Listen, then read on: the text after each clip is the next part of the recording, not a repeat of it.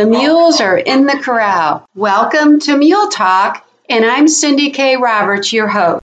On this episode of Mule Talk, we have back our author, TV personality, and world renowned mule trainer, Meredith Hodges of the Lucky Three Ranch. Welcome back. Thank you. Glad to be back. I'm excited for having you as our featured guest because you are sensational. Well, uh, thanks a lot. I just every day it's it's not work. It's fun with me with these mules and it's because of the way that I've learned to interact with them. And believe me, that took a long time but they are exceptional. and that's what makes them so much fun. So let's talk about that. You wrote an article, Why Mules Are Exceptional. So share that with us. Okay, I will. We talked about a little bit of this, I think, when we uh, did the uh, desensitization interview, we talked about how developing their bodies is really important. They are different from horses. They uh, have a lot of smooth muscle, but that improves their agility and their athletic ability. So that's one of the things that makes mules exceptional right off the bat. Um, you know, they used to use culled mares when they were breeding for mules, so the mules look kind of kind of lumpy and not very pretty and everything. So everybody would prefer to ride a horse than a mule. Um, but these days, people are using high quality mares to breed these mules from, and and you will see these mule babies running with their mothers and just going absolutely nuts and doing all kinds of things that horse babies, if they tried to do it, would just fall down. You know, they'd slip and slide and everything. But the mules, boy, they they can just get out there and move. And and the one thing that's really true about them too is when they're born, they can get on their feet really fast. And that's you know we talked about ANI, and that's why it's really important to catch your mule baby really fast and get that muzzle on him if he's an NI baby, because they are strong, they are durable, and they're ready to eat when they're ready to eat. They inherit so many different qualities from the mare, but they also inherit the best qualities from the jack. And that is his muscle structure because donkeys have long, long muscle and not bulk muscle like horses do. And the bulk muscle actually restricts their agility, uh, you know, in the horse, and that's why they're so much better than horses when it comes to athletic ability and all that. If you have a mammoth jack, and you use them on your mares, you're going to get more thickness of bone. A lot of people think, oh, the big jack, they're going to get a taller mule, but that's not the case. They get their height primarily from the mare, and they get the thickness of bone from the jack. And so if you're breeding for a pack mule, it's really good to have that thick bone, and you can breed from any size mare you know. But if you're talking about having athletic ability, like I was in the beginning, I wanted to see if they were really agile and athletic enough to really compete in horses or compete with horses in all the different events that horses were doing. Because when I started out, mules were primarily for farming packing and pulling, and that that was it. Right. You know, and with the industrial age and tractors taking their places, I was afraid that they weren't going to have a place in modern America unless they could become a recreational equine. Right. I began my career by just starting out and doing the things that horses do with the simplest of things, which was gymkhana but and and I tried, you know, teaching them to run the barrel patterns, run the pole bending patterns, and they would run straight through the barrels and right past the barrel. and right through the poles and right past the poles. They wouldn't turn around and go back. oh boy! And and I thought, oh, this is not working out well. but that's when that's when I discovered that they have an alpha personality. They are very durable animals and will always protect themselves. They have a very strong sense of self preservation. And no doubt they probably thought, well, I'm going to sprain my ankle if I go that fast around these stupid things you know, which kind of turned me on to the fact that maybe I should be preparing my athlete to do these things and not jumping right into it, you know. So right. I had to slow down, and I discovered that the only way to start developing good posture and core muscle was through leading training. And then after I graduated two years of doing all this groundwork, then when I finally did go on, it was it, through dressage and they do things very slowly and although horses tend to progress through their their levels uh, usually you know you can go through uh, like training level, for instance, has four tests, and in the four tests, it'll take you a quarter on each test. Well, with the mules, I found it took me two years and six months to do each test, not three months to six months. Oh. So I was spending two years at every level, but I was perfecting it when I did it. And I wasn't really progressing all that fast but I was getting the results and I was getting excited by watching my mules out there in the pasture during turnout and all the different things that they could do when they were out there playing and how their balance was improving, which only made all their antics that much more interesting. I found out that my Arabian mules, for instance, could do a capriole. They were out there and galloping around, launching themselves into the air and kicking at each other. I thought that wow. is a dressage haute école move. Uh-huh. So that tells me that if I can harness that in any way, you know, of course they're always the ones in charge, you know.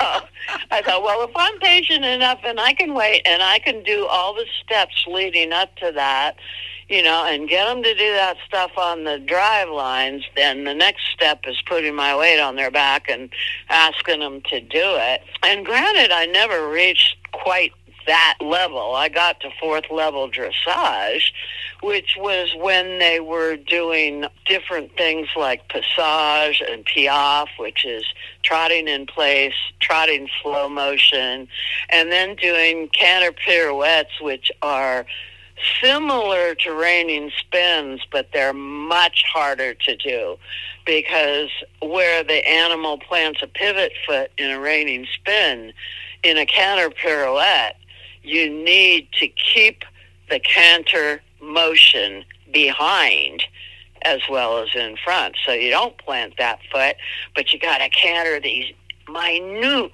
little circles with the hindquarters wow. while you're allowing the front end to go ahead and do it. And and I thought, well, this is you know, I was finding fun in every level that I did because I love music and I I ultimately wanted to dance with my dressage mule. Oh yeah. And and as I was progressing, we played music during our workouts so that we could get balance and rhythm and cadence to whatever it was we were doing. Even the leading exercises, however boring, it was a lot less boring when we were doing it to music. You know, so I, I kind of found the things that I could do at the boring levels. And oh my God, from second level to Uh, well, from first level actually was the hardest through second level, and it didn't start getting really fun in dressage until I hit third level, because I did so many circles. It it was just tedious, and I was going, "Oh God, when can I stop doing circles?"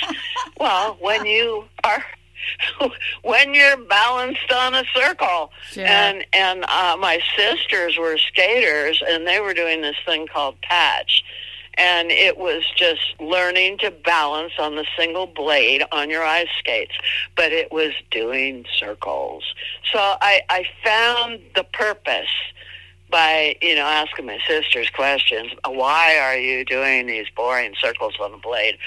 And it, it's to get the balance perfect. And when you do that, then you've got perfect core strength around those bones of all the elements, not just the muscles, but the tendons, the ligaments, and in the joints where they bend. It's it's wearing the cartilage evenly so it doesn't wear out in spots and start causing arthritis. You know, and and so here I have these exceptional animals that are durable, don't have to eat as much.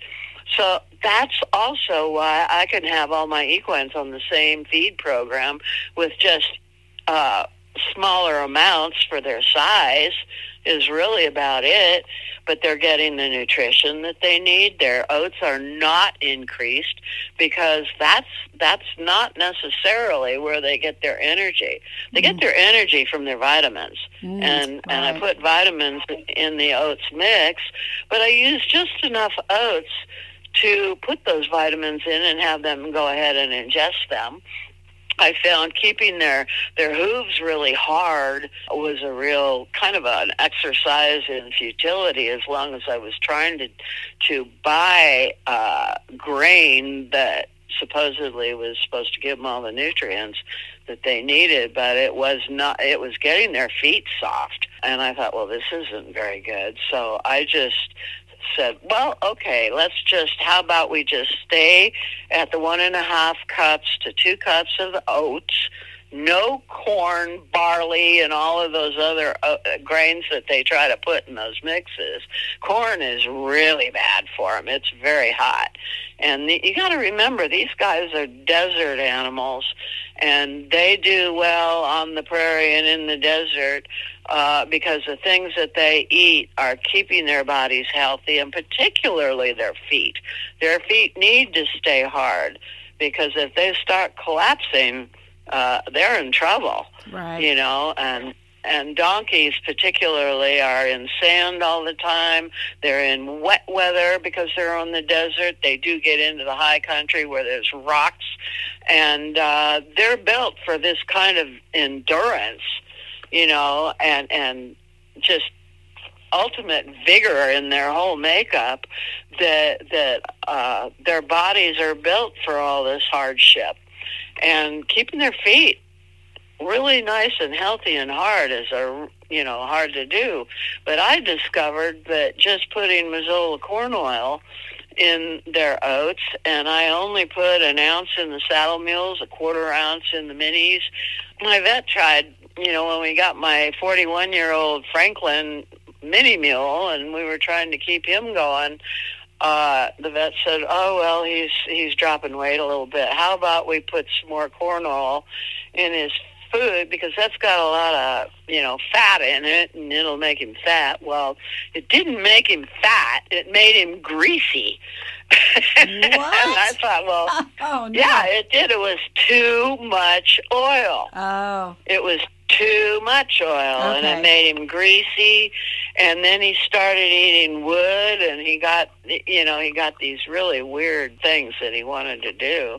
So i did it for a little while but i cut him back on it and put him back on the regular schedule of a quarter ounce for a mini mule and but he was 41 years old and he was on his way out i bought him when he was 20 oh. and he oh. was a show mule okay. you know he was a show mule parade mule and he had a lot of years where he wasn't in good posture and breaking all those things apart at 20 years old was it was great that we were uh, able to actually do it and put him in good posture, and he was in good posture, but he had been stressed. And when they're stressed in, in the better part of their lives, uh, it's really hard to get that core strength to start coming on when their age is dictating that the muscles are losing tone and that means it's harder to uh, really build that up when it's on its way out and I rescued two of my own mules that went out when they were three, and I got them back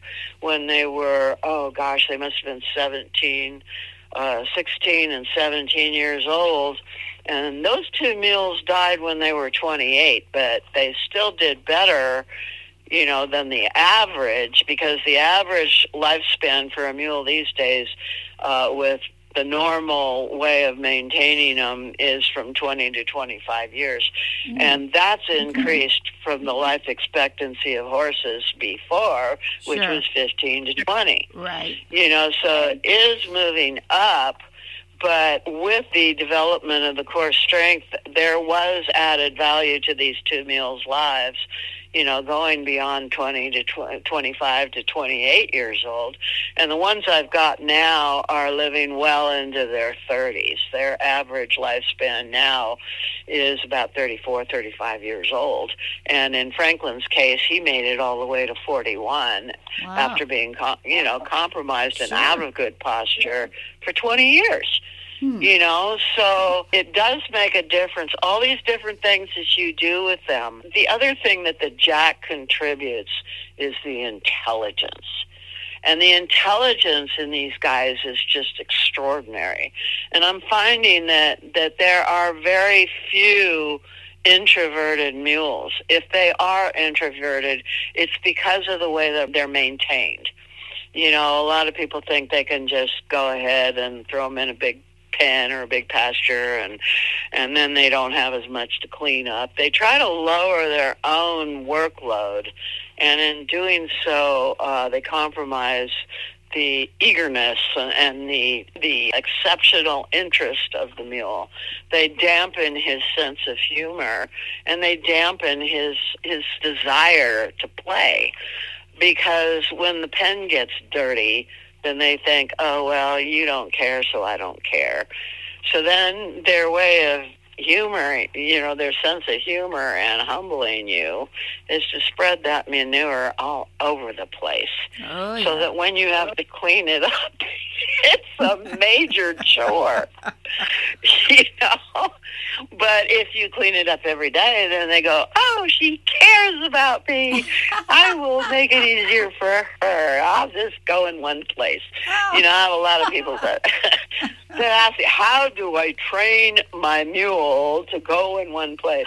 well, it's not exactly like that. It's not how do you train your mule? How do you let your mule train you? Right. You know, because if you're doing the right things, then he will do the things that you want him to do and and so if you clean that pen up, you know, nine times out of ten, he's only going to go in that one place. And he, if you have a stall and run and you leave it open and you don't pen him up in the stall, then he won't mess up the stall. He'll use it for a bedroom.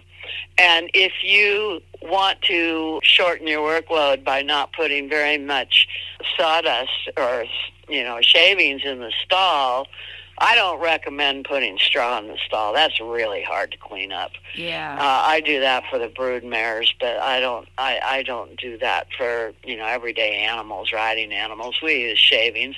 Pine shavings are healthy and yeah they nibble on them a little bit but if you're feeding them right they won't even do that. And if you don't confine them to the stall they definitely won't do that. They'll go out in the pen and amuse themselves out there. But what they will do is they will just mess the stall up and then that makes people think well i don't want to put very many shavings in here because they're just peeing and pooping in here and spreading it all around and then i have to empty the whole stall but if you leave the stall door open, they will use the stall as a place to sleep.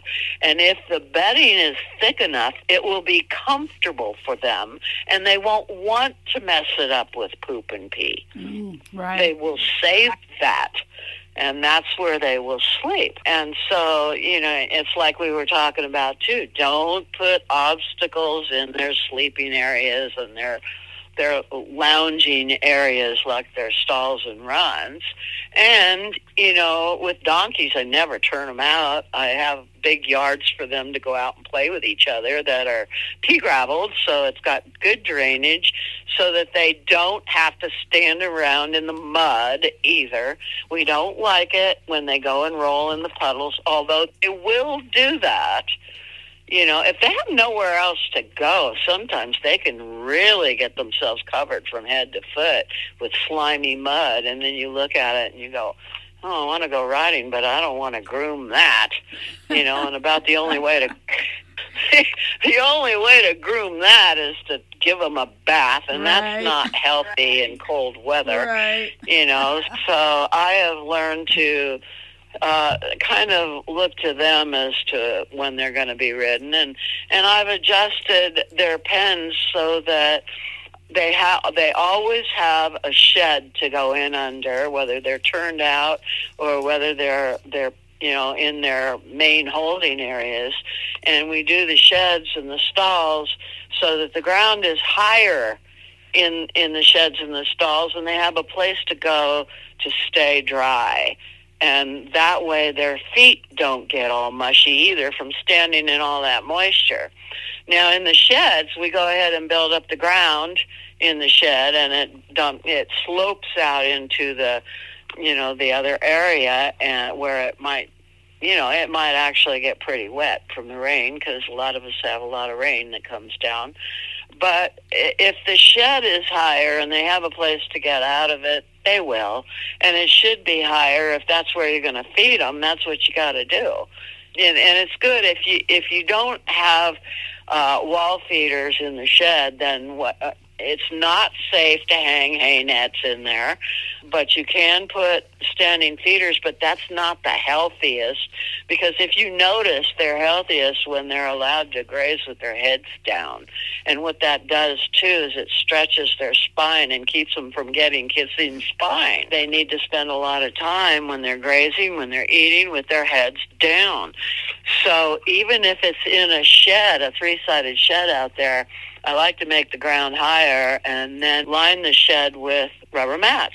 Oh. Then you can put the hay down and they're not going to be eating up the dirt or anything like that.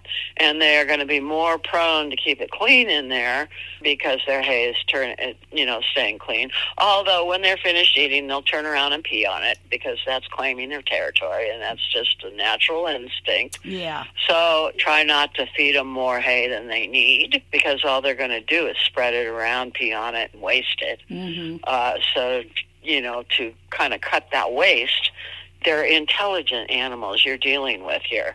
You know, so you kind of got to play the game with them.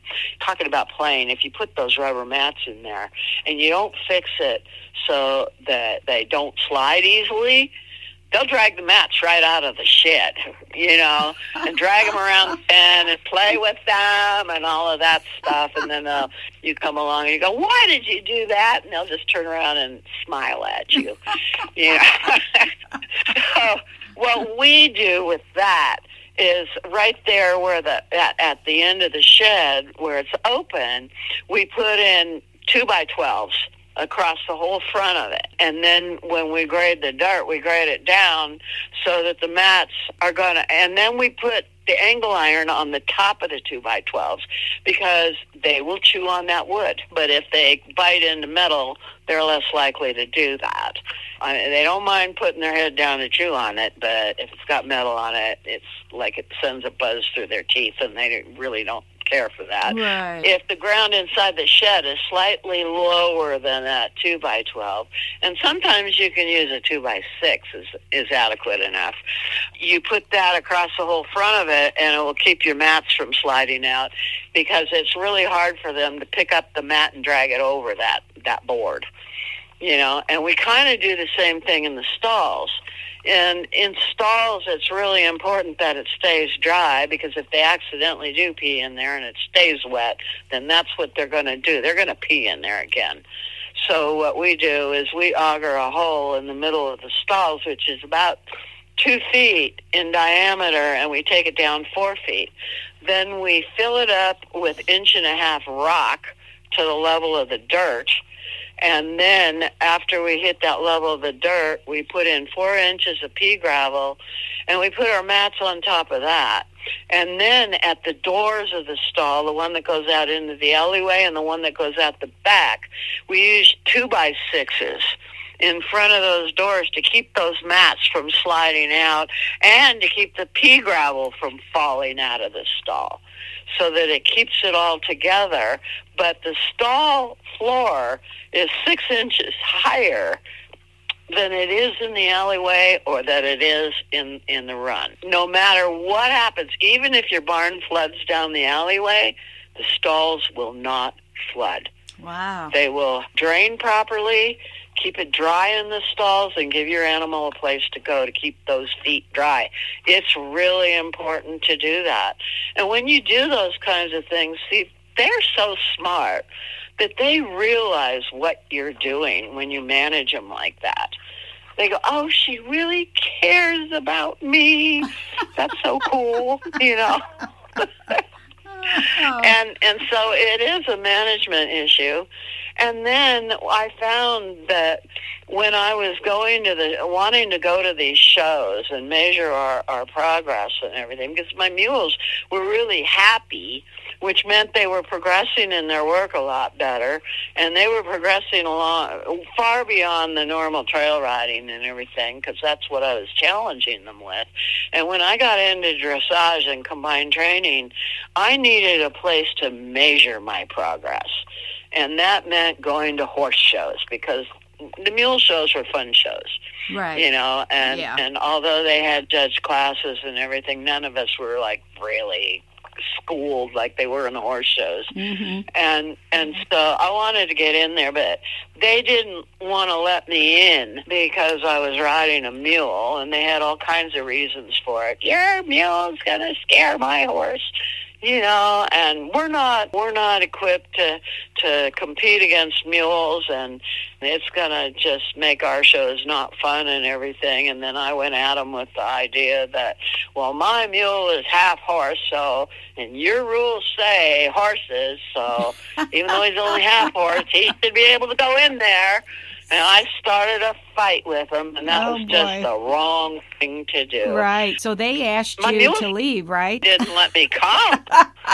I couldn't just show up and be there. They Right. wouldn't let me on the grounds Right. you know and and so I, I was thinking about what my mules had taught me about taking care of them properly and I started thinking, well, you know, they're so superior to these horses. If they go in there and compete against the horses, then that makes the horses really compromised because they are going to win. Eventually, we're going to get good enough in whatever discipline we're in, and we're going to be better than them. And I heard about Marister Farms Kit, who was competing in combined training back in Kentucky. And I also heard about Hambone at Fort down here, Fort Carson down in Colorado, who went and, and competed against the horses in jumping and beat them all so badly that the American Horse Show Association refused to let mules compete in jumping anymore. That just oh. wasn't going to happen Yeah. and and they explained to me that the reason was is that all these events that they had taken hundreds of years to organize and get you know get happening in all these different areas all across the United States and then to turn around in the Olympics and compete against different countries.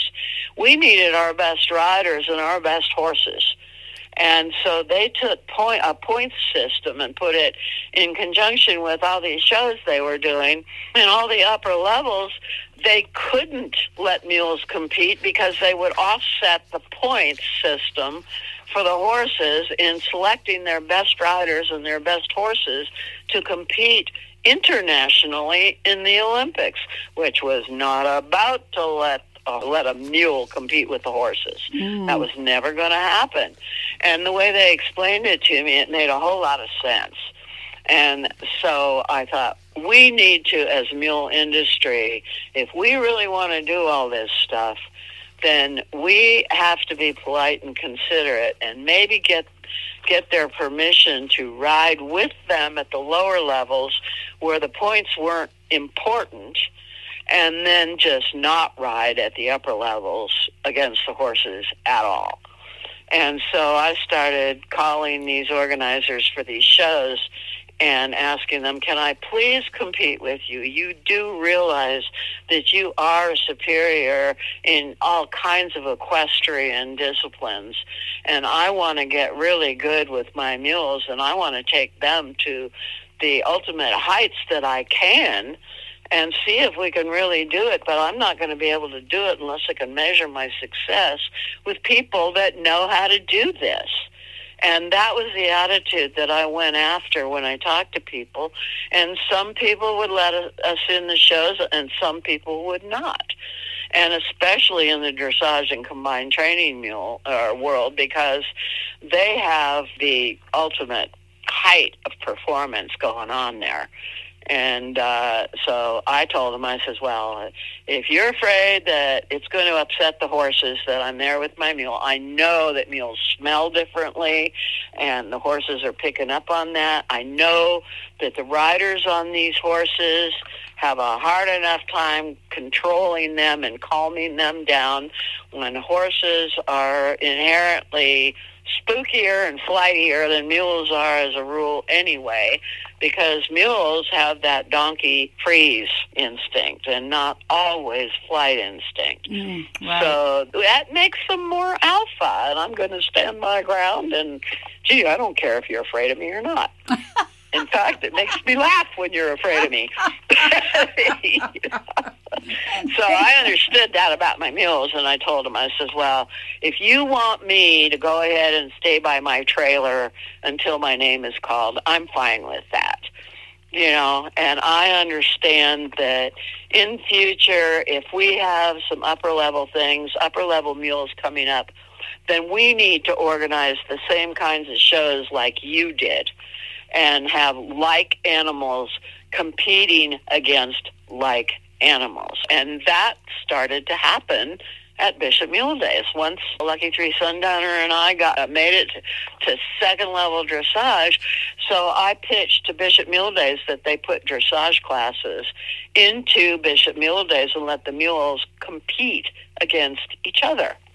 And we did that. There was another mule that was competing very well uh, at these levels and chasing me and Sundowner, and she got to third level, and we competed against her. Her name was Dolly Barton. Oh yeah. Um, yeah, we we still beat her at third level the second time around. But they only put that second level or that second time around at Bishop because I was now working at fourth level and I wanted to put a fourth level class in there, but they said, "Well, Dolly hasn't made it to that yet."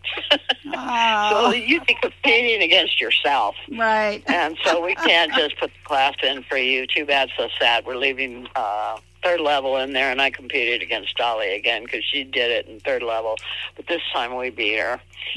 so it was really kind of interesting. They are exceptional, but they're also, you know, very intelligent, very smart. And as you're doing all of these upper level things and all these details that they pay attention to in dressage, you begin to realize that you have to pr- improve your riding ability, which I learned when I started getting into these upper level shows. And I learned that seeking the postural balance and getting their core strong made them able to follow my seat. So, you know, mules are just famous for being strong in the bridle, and when they don't like something, they run off. Right. but when you, when you spend this kind of time on all the details and everything, there's an illumination that takes place. And as I was competing in all these different events over time like this. Jim Kana judged English and Western events and jumping and driving and everything. I began to realize that the way that my mule was moving was extraordinary. It was, it was, he was getting stronger. All of them were getting stronger and they were launching themselves into suspension. So when I rode them, it was like floating over the ground. It wasn't like hitting ground at any time. Their toes would hit the ground, and that would be about it. None of my mules were hard gaited. None of them. When they went through this, they were as smooth as, they could be, and they were like riding on air and light in the bridle. Oh my God, I didn't have to do anything with the bridle. I didn't have to do anything with my legs. All I had to do was move them from my seat, and they learned to do it. And that's when I went bridleless on everything that we did. Everything. I even went bridleless with the drive lines hooked up to a cart. I decided I was not going to use the reins, but I was going to use my voice only. And I took them down the road and drove them. If they started to waver, I'd say, gee, get over to the right, walk on. And then they'd get the straight line. Whoa, they'd stop square, back. They'd back absolutely straight without using the reins at all even with the driving. It, it, was just extraordinary. But see, that just goes to show you how exceptional these guys really are when you're a good partner and a good teacher. Something that I have found out is that they are so incredibly smart, they'll pick it up the first time if you're clear in your request. And usually Absolutely. the rider or the handler will repeat and repeat and do repetitious instructions on it simply because the rider or handler hasn't mastered it themselves. Exactly oh. right, Cindy.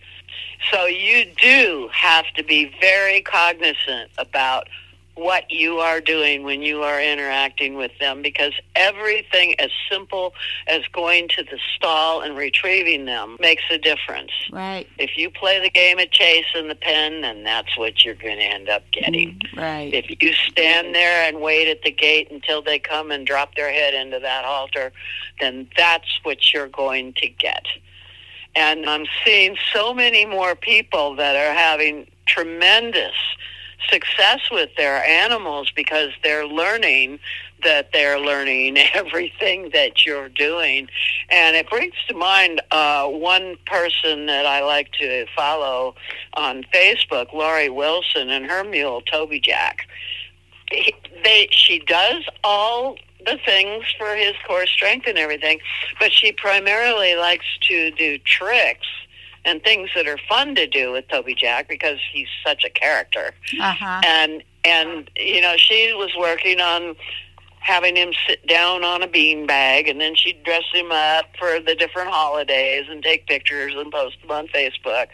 But then she also started doing his dressage moves. She did it under saddle and, and all of that stuff. But then she started doing it bareback. But he's a tall mule. So she had a little bit of trouble getting on until she, I don't know who taught who, but I think Toby might have taught her this. He put his head down and got right between her legs and launched her right up onto his back. there you go there you go. You know, and that brings to mind, you know, when I first got my rollerblades and I I only had a short stretch of sidewalk in front of the house. I didn't have much concrete around here because of the animals. And so uh but I wanted to get good on my rollerblades. So I got out maybe CT, and she's my bridleless mule, and she's gotten to the point where you can tell her what to do, and she does it. So I just put her on the sidewalk and I says, walk on. And I went behind her and I grabbed her tail and she pulled me down the sidewalk. And I thought, well, this is fun. And she goes, oh, you're so stupid. Way to go. But, you know, I, I mean, you see people that like to ski behind their animals in the snow and stuff. And, and with me, I went ahead and got a tire, a tractor tire, tied it to a rope and had them dragging that. We drag each other around the hayfield. And it's lots of fun, but you got to realize that it might get a little dangerous if you start doing that stuff too soon. Yeah. They need to be able to have the core muscle strength to go ahead and pull that tire or pull you behind them and know that it's happening and be comfortable with it through the prior work that you've done with them. If you don't, then you experienced what you did. I read about in one of your books where you grabbed somebody by the tail and was trying to go behind them and just got kicked in the face. You know, that's Yeah. not fun. but when you're first starting out, you don't know these things, you know. Oh, he knows me. He should be able to do this, you know, but but no, you can't do those things right off the bat, but you can do things to prepare for those kinds of interactions with your animal. And so the other thing that I did with my animals, and, and maybe CT too, before I got behind her and, and grabbed her tail and had her drag me down the sidewalk, one of the things that I was thinking about is, oh, okay, what if I get up into the mountains and for some reason she trips and I fall off and break my leg or my arm or something, and I can't get back on. well, nine times out of ten, when you're riding in the mountains, a cell phone won't do you any good anyway because there's no service up there. Right. So one of the things that I thought would be really important, and I learned it again when I got sunstroke. I got sunstroke out there when the temperatures were over a 100, and I was trying to uh, work three animals under saddle in the hourglass pattern. I'd tie up two and ride one at a time. But I got sunstroke uh, one time, and Sir Lancelot came up to me, and I was sitting there on the sidelines on the ground, just trying to cool off a little bit. And he put his head down and goes, I think we need to go in. What do you think? it's like, I think you're right, but I can't get up. And he goes, Well, here, let me help you. And he stuck his head underneath my arm and he picked me up. And then he walked me to the gate. And uh, I asked my assistant to go ahead and grab the other two mules and lead them back. But Sir Lancelot let me lean on him all the way back to the barn. And it gave me the idea that it might be really useful to teach my mules how to drag me from the stirrup. Because Wow. if I'm on the ground and I got a broken arm or a broken leg, then I'm not going to be able to get back on. Right.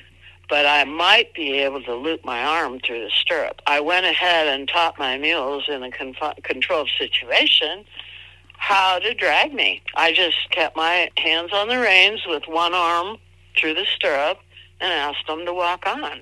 Had them drag me a little ways. Then I went ahead, let go, went up to the front, gave them some oats, and said, "Hey, this is great." You know, Awesome. you know, it is how you interact with your animal more than how you train them. It's developing that relationship where you care about them and they know that you do and negotiating with them as to how you're going to approach all these different stages of so-called training and how you're going to let them train you as much as you think you're training them because when you do, they're smart enough to learn. They're very good. I did a commercial for one of the things that I call teach your mules amazing things. I didn't know I could teach my mules amazing things anyway, but I did the first one I did was of soldiers talking to each other inside a plane. Well, what I did was I put my trailer on top of a four foot embankment that we built, and I put one mule in backwards and two mules facing him, and they all had army helmets on, and they're talking, and they're going, "Oh, well, we got a parachute out of this thing, don't we?" but then I had to figure out how I was going to make them parachute Oh, and no. so we we had a SkyTrak and I put him in a rescue harness. I put B in a rescue harness. Boy, did she get mad at me about that. But she did it. She's, I will concede to do this if you really want to do this. and we lifted her up in the air and slowly let the SkyTrak come down to the ground. And then we pulled Photoshop on it and attached a parachute to it. And we put this commercial together that was really good. Another one we did was of these neighbors of mine walking down the road and seeing my house shake and they're going, "What's going on?" And then it zooms in and it it shows one of my mules walking through the front door of the house and walking into the house and then we shot some footage of her in the laundry room and I taught her how to put clothes in the washing machine. Oh, So we filmed her putting clothes in the washing machine. And then we went into the kitchen and I had a bucket and a mop on the kitchen floor. And we filmed her knocking over the bucket of water and spilling the water all over the floor and then picking up the mop and sweeping the floor with the mop. And then we went into the living room, uh, or actually the dining room where the dining room table was, and uh, I had her stand. Uh, another, I'd used two meals for this. It was CG and B, and I had B for the dining room table, and I made her swish her tail across the top of the dining room table for dusting. So we got the dusting that way, and then we We jacked it up in Photoshop and made it all sparkle at the You end that the whole house was completely clean. It's so easy to teach these guys how to do whatever you want to do. And it makes interacting with them a whole lot of fun. But then, too, when you want them to be all business, they will be. And that's why all my meals not only did all this fun stuff, but they went into all these shows and beat the horses. I didn't quit a discipline until we beat the horses in that discipline. Wow. And we spent a lot, 20 years doing that. Sure. But sure. my mules were extraordinary. Oh, and they bet. still are, Oh, sure. you know? You know, mules are exceptional. They can do everything that horses do and then some. And at Bishop Mule Days, they rope steers from chariots with mules. Oh my gosh, yes, yes. Um, Meredith, you are so extraordinary, and I thank you for coming back on. And you do have a website. Yes, my website is at www.lucky3ranch.com. Three is spelled out, not the number three. We also have a Facebook page at Meredith Hodges Public Figure.com. I have a second friends page, but it's maxed out. But for that reason, I go ahead and put the same thing on both pages so you will not get left out.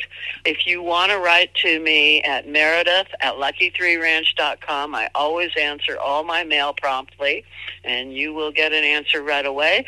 And we have a second website for children and uh, children minded adults at jasperthemule.com. Of course, we will have you back on, no doubt.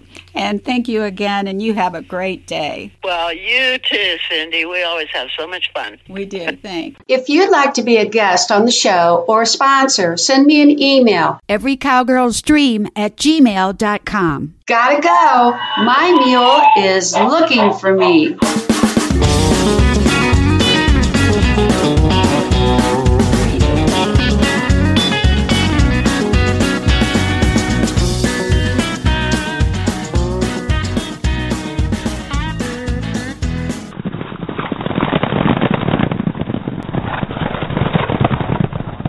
Mule Talk is an Every Cowgirl's Dream production.